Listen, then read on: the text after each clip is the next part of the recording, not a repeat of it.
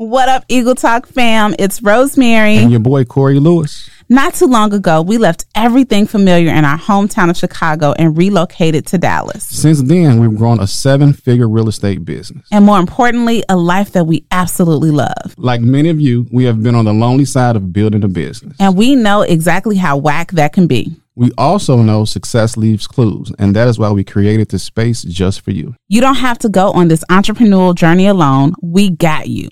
Let's, Let's Eagle, Talk.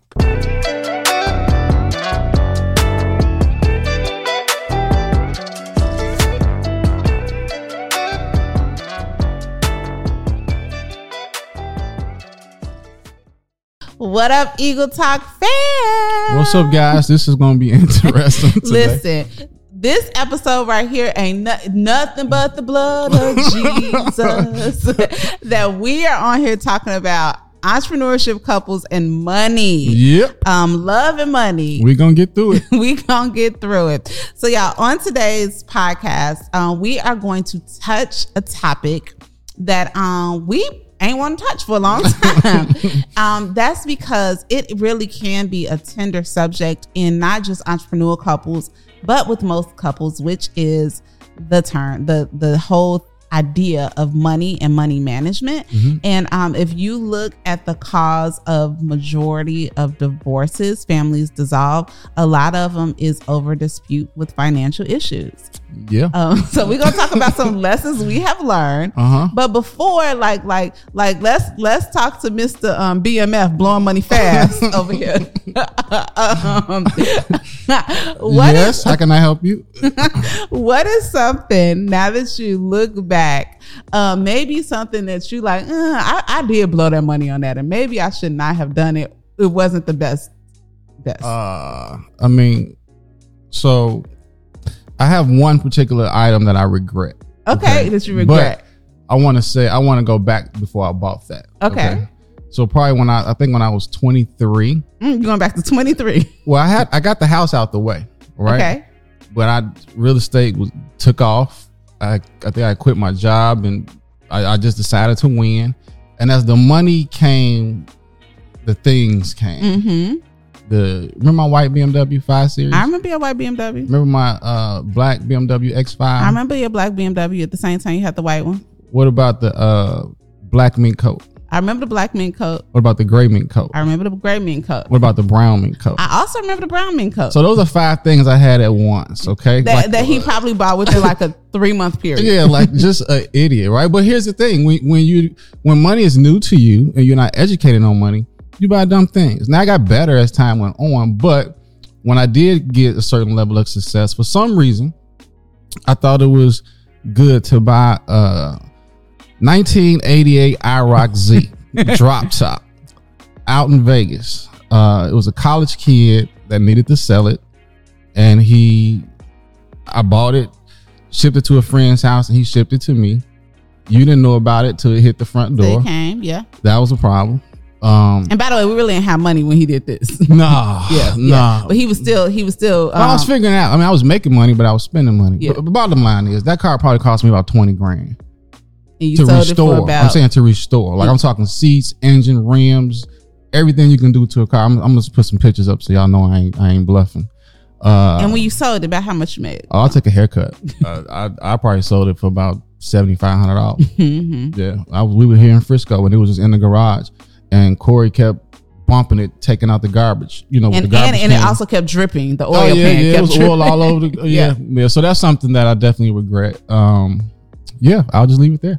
Yeah, yeah. So I don't even have to add to your story because for sure, yeah. um, money has been an issue in our relationship. And here's the thing, y'all. I thought that it was an issue when we weren't making because it is it's an issue when you ain't making money. Oh yeah, for sure. But it's I, I almost feel like it's more dangerous when you are making money because when it is coming in and coming in quickly, mm-hmm. we can mask some of our poor money management skills mm-hmm. because you got something else coming in, right? Yeah. Well, what I had to do, not to cut you off, is I had to get educated about money. Yes. Once yes. I got educated about money and found out how it works, what to do with it uh, and how to keep it moving to to multiply, then you know things got different. Things got different, and yeah. now we understand like we want we actually want more money than we want to look like money. Yeah. um, so that that's something. But we're just gonna get into it today, and we're just gonna like open up um, kind of our playbook as we are learning, Mm-hmm. and just kind of go into the topic of love and money. So Corey has shared with you um, kind of his baggage around money. His Mm-hmm. baggage was spending fast, um, you know, like it burned a hole in his hand, things like Yeah. that. Yeah. My baggage was different because I had a lot of money issues, and I've shared on the podcast before um, how um, I had such a lack mindset, especially around money, that um, that it was hard for me. You know, especially when I got into real estate. It's like, yes, I want to be successful, but I was almost afraid of success because I believed that money was the root of all evil, and money changed people, and money did this, and money did that. I was putting so much weight on money without really understanding like no it's money is a tool Yeah, right sure. um and it's not that money is the root of all evil it's the love of money. And Mm-hmm. i can aspire to be successful but um i can't elevate wealth. I can't elevate resources above who god is in my life. But i really had to unpack my junk like literally i had to unpack my junk with the way I thought about money and um and it has been a game changer since then. So you came in with a different type of baggage. Like you came in so abundant that you would spend it all. Yeah. And I came in so lack that I would clinch and even making good financial moves, um, I was scared to do it Mm-hmm. because I just wanted to hold on to everything. I think too though, in, in both of our defense, I was getting money in lumps. Yeah. Right. I, I sell a house and make forty grand. I would say that all the time. I was like, I, it, it dawned on me. I don't even know if we were married yet. I was like, you know what? My man's is living check to check. It's just he living forty thousand dollar check to sixty thousand dollar Yeah. check, as opposed to regular people were living. You know what I'm saying? Yeah, so no, you were sure. able to sustain it for a little bit longer Yeah. than the average person until market crash and we just couldn't no more. Yeah, and it got old. It, it got old quick. You know, s- s- st- having and not having. You know, you would rather just have. Uh, and and I learned that again. Um, sometimes you don't know what you don't know. Yeah. You know, and I think just talking about your situation, yours where you were getting money every two weeks. Yeah. You know, so it was kind of like you knew exactly what was coming, when it was coming. You would allocate for your bills, and then that's what you hoarded. Yeah. Uh, so it was just two different perspectives.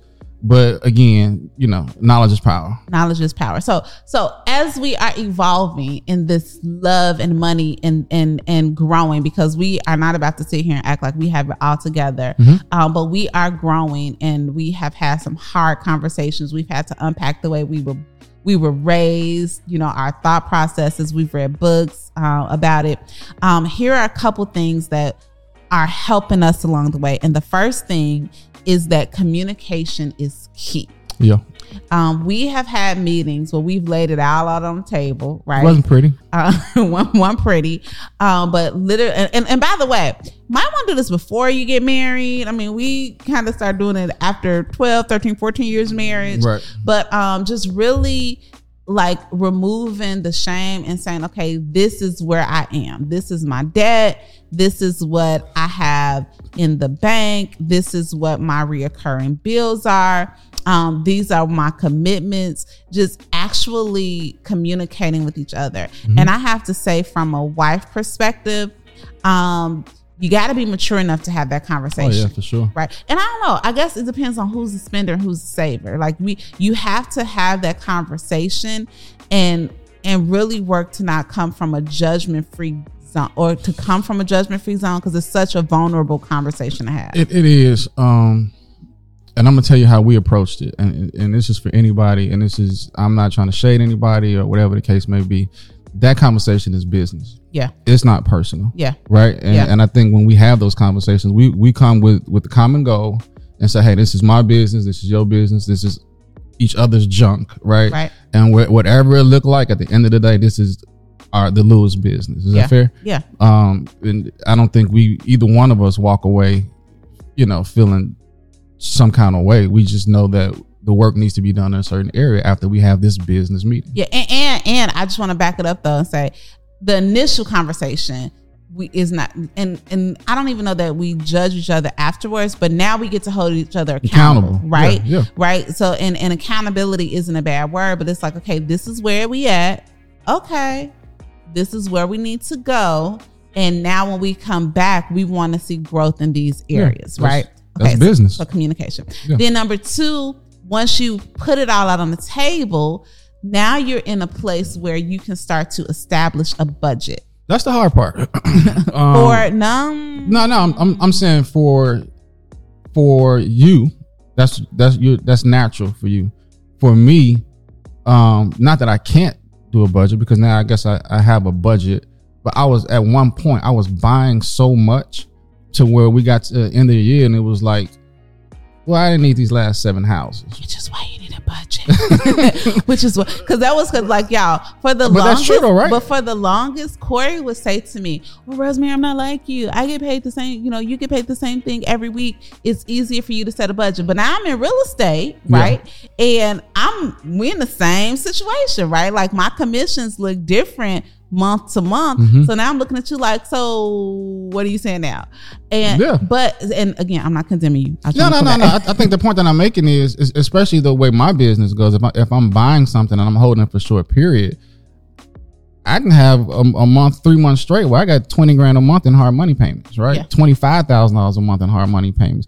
But what I should have done was evaluated it a, uh, before, before evaluate Right. have the budget and exactly, evaluate before. and say right this month I'm only going to spend twelve and a half to fifteen thousand dollars, and that's the point that I'm making. yes, yes. So so whatever that looks like, like once you have your numbers out on the table, we establish a budget and then what ends up happening is once you establish a budget now you can start to look to see okay where are some of my discretion where some of our discretionary spending Mhm. that we can eliminate. Or you know i know one thing for us is we have started to say okay at least like every day night don't have to be at the Del Frisco, Yeah. right? We can we can spend some day nights, you know, going to a local restaurant or cooking at home or doing something like that because we're being more budget conscious, which I think is harder to do when you have money coming in.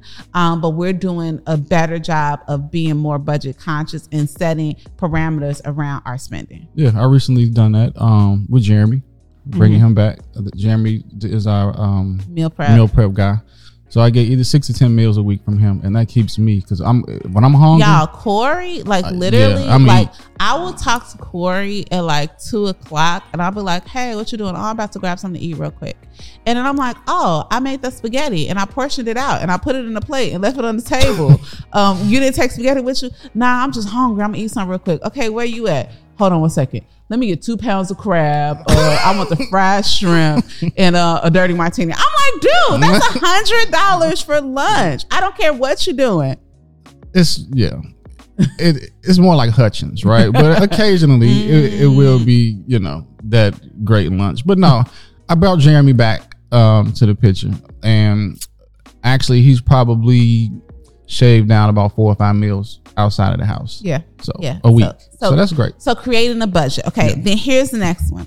Um, keeping your business and personal finances separate. Yeah, that was hard for me for a long time. Yeah. I'm like, Um, where are you commingling funds? Yeah, I finally figured that out. Um, but I think that's really important because when it comes to tax time, man, it is a cluster. It's a nightmare. yeah, that's yeah. Let me just leave that there. Just keep them separate. Have your business card, have your personal card. If you can, put a hundred to two hundred dollars in your pocket a week and just roll like that. Yeah, one thing that I do is, um, you know, I have um, a personal or business account, and I make sure like my personal, my business account is connected to where I'm doing my accounting, so I can see it. I'm snapping a picture of the receipt.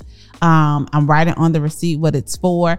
And one thing that I do a little hack for me is anything personal.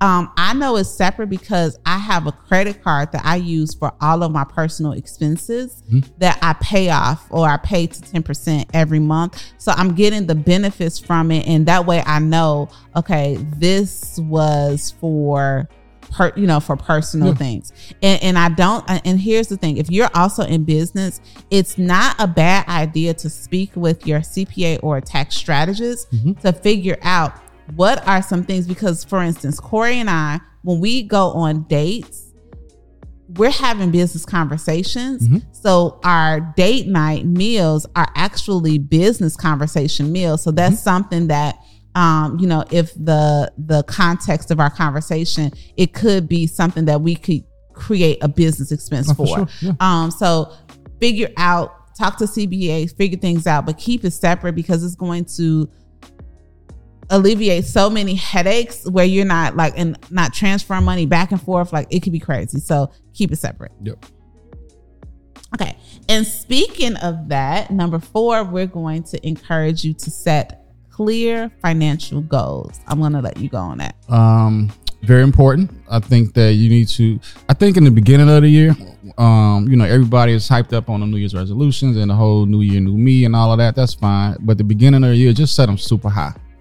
Not so much unrealistic, but set them really high. And then every 30 days, um, I think you should revisit them and kind of tweak them. And then every quarter, start to see if they're making sense as the year is going. Yeah. Um, that's what I did last year. I got about 65% of the way there, and then the, the rates peaked. Uh, they spiked up in July. So I had to slow down and, and pull back. So the, the pivot was um, to slow down on the rentals, but I picked up on the wholesaling side. So that kind of picked up from where I was lacking on one end. So again, you know, it, it'll never work perfectly, but just start out the gate with them just extraordinary high. Yeah, if you all haven't checked out episode 86, we just really talk about all things goal setting. Um, and one thing as I think about it as it relates to relationships, like being clear with each other, like this is how much money we need like what do we need to bring bring in? So Mhm. i got a broke number we got a survival number um, we have a stretch number. So what has to come in? And if y'all were here for the last episode we did last week episode i think it was number 96 we just talked about um prioritizing marriage and business but there have some times when it's kind of like hey babe um, i know that we were supposed to go do x y and z but we may have to reschedule that to you know still have a Mhm. place for it Mhm. because i need to do this activity to hit my number Yeah. and if you know my number and we're clear on what goals we need to achieve then it's not that same level of pushback Yeah, right yeah, for sure. So, and then, um, having then, that. uh, sorry to cut you off, but as I, as I think about it too, when I say sometimes you have to switch it in the be- in the in the middle.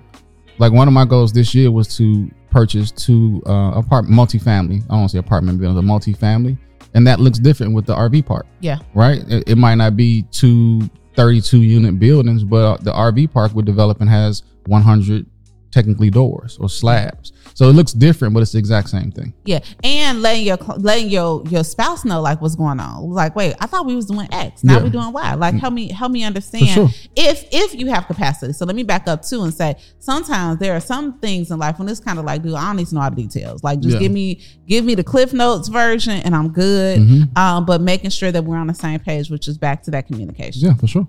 Okay. Now here's the next one. We um, talked about it in an earlier point, but seeking some professional help in building your financial life That's, together. that's another thing I do twice a year. Um, go back to the episode with our financial advisor Ed Dixon. yeah, it was episode 75. 75. I sit down. Typically, I sit down with him in January, and I sit down with him again in June, and talk strategy, talk about what's working, what's not working, and what his wealthy clients are doing. Um, I think that that that's ultra important instead of you listening to you all of the time. Yeah, listen to you all the time. And then, you know, get with your CPA, get with your tax strategist. If you are, um, you know, we have had years where our income has doubled, and it's not the time to have a conversation with the CPA at the end of the year. It's like, as you see your numbers increasing, Yeah. okay, what are some things that I need to be, these are things that we didn't know, by the way. Mhm. I'm talking, I'm saying it like we did it and we knew it. We did not know it. Yeah. But what are some things that I need to be doing maybe before year end or before quarter end um, because I see my income changing, or even if you see it decreasing, like what are some different things that you can be doing? So making sure that you're seeking advice and then um, even seeking advice of what should we be doing with the money that we're bringing in, right? Should we be investing it? Should we put it in stock? Should we put it in real estate? Um, so just figuring out how to make things work for you so that everything like one especially entrepreneurs we have to be very careful that um, we're not only investing our time and our efforts in things that require our hands at work right? Uh, yeah but and i'm just saying like that's one thing we're building. We have shifted our mindset recently to saying okay if something happens to me or Corey or whatever, we need products, we need residual income, we need things that are out here working for us. And sometimes it takes masterminding with other individuals to figure out how to make the money you're making work for you. I can talk about that for too long, so let's go to the next one. well, okay. The last one is planning for contingency. Yeah, so um, let me go back to it. What you were just talking about. The contingency plan is cash flow. You definitely need to. What you just saying. You need to be able to get paid for doing nothing. Yeah. Um, and I realized that about three years ago, where I was just buying and selling everything, which just totally did not make sense. Where I should have been holding for cash flow. Uh, as of today's date, I'm at 48 doors, which is great. Um, the goal right now is about 150. Uh, that's probably gonna go to 250 because the RV park is 100 in itself. But at the end of the day, I'm not doing anything. Yeah. Paying the mortgage if I owe something on it um, when the money comes in. But for the most part, the tenant is paying 100% of everything uh, PITI, principal, interest, taxes, and insurance. And that's going to be real important for uh, just retirement. The, the B side of that is the equity capture over time. And I preach on this again because I was buying and selling everything. I think you need to hold. Yeah. I think, you know, a minimum of, of a 10 year hold, um, hopefully for 100% appreciation. And if you decide to cash out then, then that's, you know, that's when you, you take your millions and you walk away. Okay, and and I'm also gonna give a different spin to that. I think that you do, definitely we need cash flow, but we also need cash reserve For sure. for contingencies because you know you think about the pandemic. Like there are so many businesses that went out in the pandemic because, quite honestly, they didn't have they could not afford to keep the doors open for mm-hmm. three months. Yeah. You know, four months until depending on where you were until things opened up. So if there's anything that we are learning is that okay, first of all, minimum you need to have 6 to 12 months for your living expenses, right? So that you don't have to if not another dollar comes in, how are you going to sustain your living environment? And then you also need to have, you know, cash reserve for your business expenses too. Um, because especially like when you we're in a real estate business, so you can have a deal that's supposed to pay you a hundred thousand dollars fall apart two days before closing. And if Yeah. you only had your eggs in that basket, then you will be screwed and depressed. Yeah, I'm thinking, and this is a true story. I bought during the pandemic uh, a building in Wichita Falls, a commercial building. It was a it was a ceramic shop. It's actually nice, it's a brick corner lot. Um, and when I got it from the lady, she lost it due to taxes, and her husband died of COVID. And so this is 2020. 2022 was when I got it.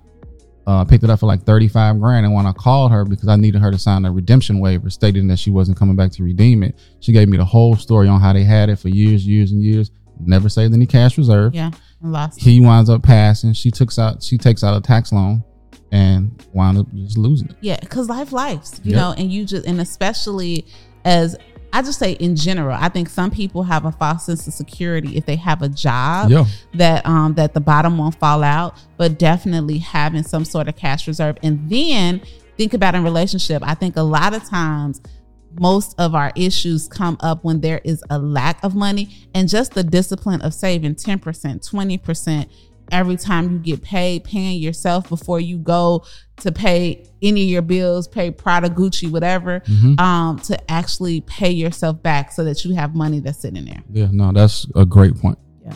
All right, y'all. So, whoo, we made it. baby. it wa- wasn't bad. we made it on this money conversation. Now, a few resources that I just want to share with you um, is definitely check out episode 75. Our financial planner was on there.